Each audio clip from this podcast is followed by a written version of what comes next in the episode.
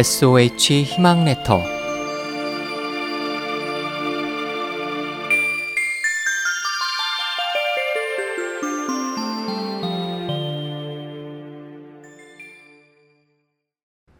벽을 뚫어 이웃의 등불을 끌어오다. 한나라 때 광형은 책 읽기를 매우 좋아하여 밤이고 낮이고 손에서 책을 놓지 않았습니다. 하지만 집이 가난하여 초를 살 돈이 없었습니다.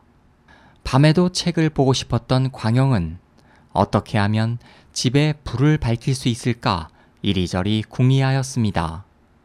어느 날 밤, 광영은 집 앞에 나와 달을 보며 낮에 읽었던 책의 내용을 되새기고 있었습니다.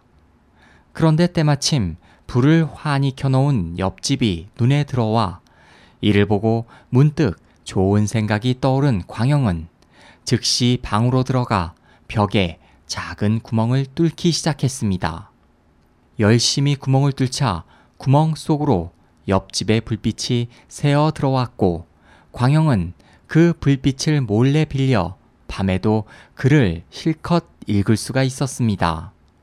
그가 얼마나 공부하기를 좋아했는지를 보여주는 또 하나의 일화가 있는데 당시 그 동네에 학식 있고 부유한 집안이 있었는데 그 집에는 좋은 책이 많았습니다. 광영은 틈이 나면 그 집에 가서 열심히 일을 해주고 매번 품삯은 거절하고 받지 않았습니다. 이를 이상하게 여긴 집주인이 이유를 물었습니다. 아니, 광영은 왜 일을 하고 품삯을 받지 않나?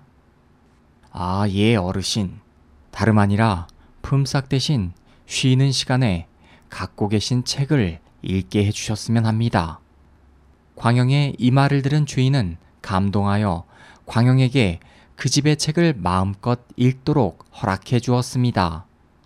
광영은 기뻐하며 그 집의 책을 부지런히 읽고 학문을 닦아 이름난 학자가 되었습니다.